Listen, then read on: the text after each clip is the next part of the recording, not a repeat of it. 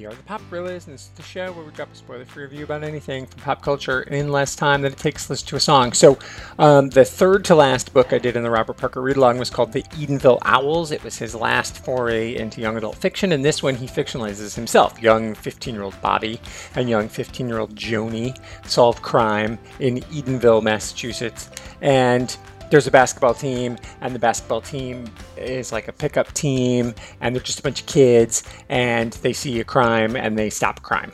They stop some domestic assault from happening, actually. And and the thing is, is that what Parker does in this, I mean, that's I know you're like focus on that. I'm not gonna. There's actually lots of like graphic descriptions of basketball plays too.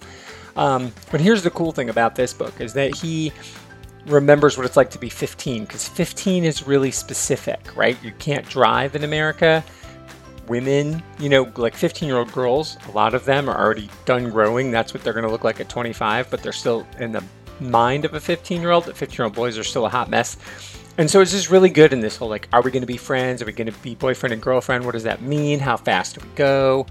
And so it's really good. And it, it, I, I just am constantly fascinated at how much Parker understands humanity. And just, I really can't say enough what a beautiful writer he is. And so Edenville Owls is one of those ones that you could, you know, it's it's a YA book that you buy for the teenager and you give to the teenager and you're like, here you go, kid, read this book. Um, it'll be detective, it'll be love, it'll be heartbreak, it'll be adventure. It's all the things all inside one Robert Parker young adult book. So Edenville Owls, pretty damn good. And don't forget to subscribe because you never know when the pop gorillas will strike next.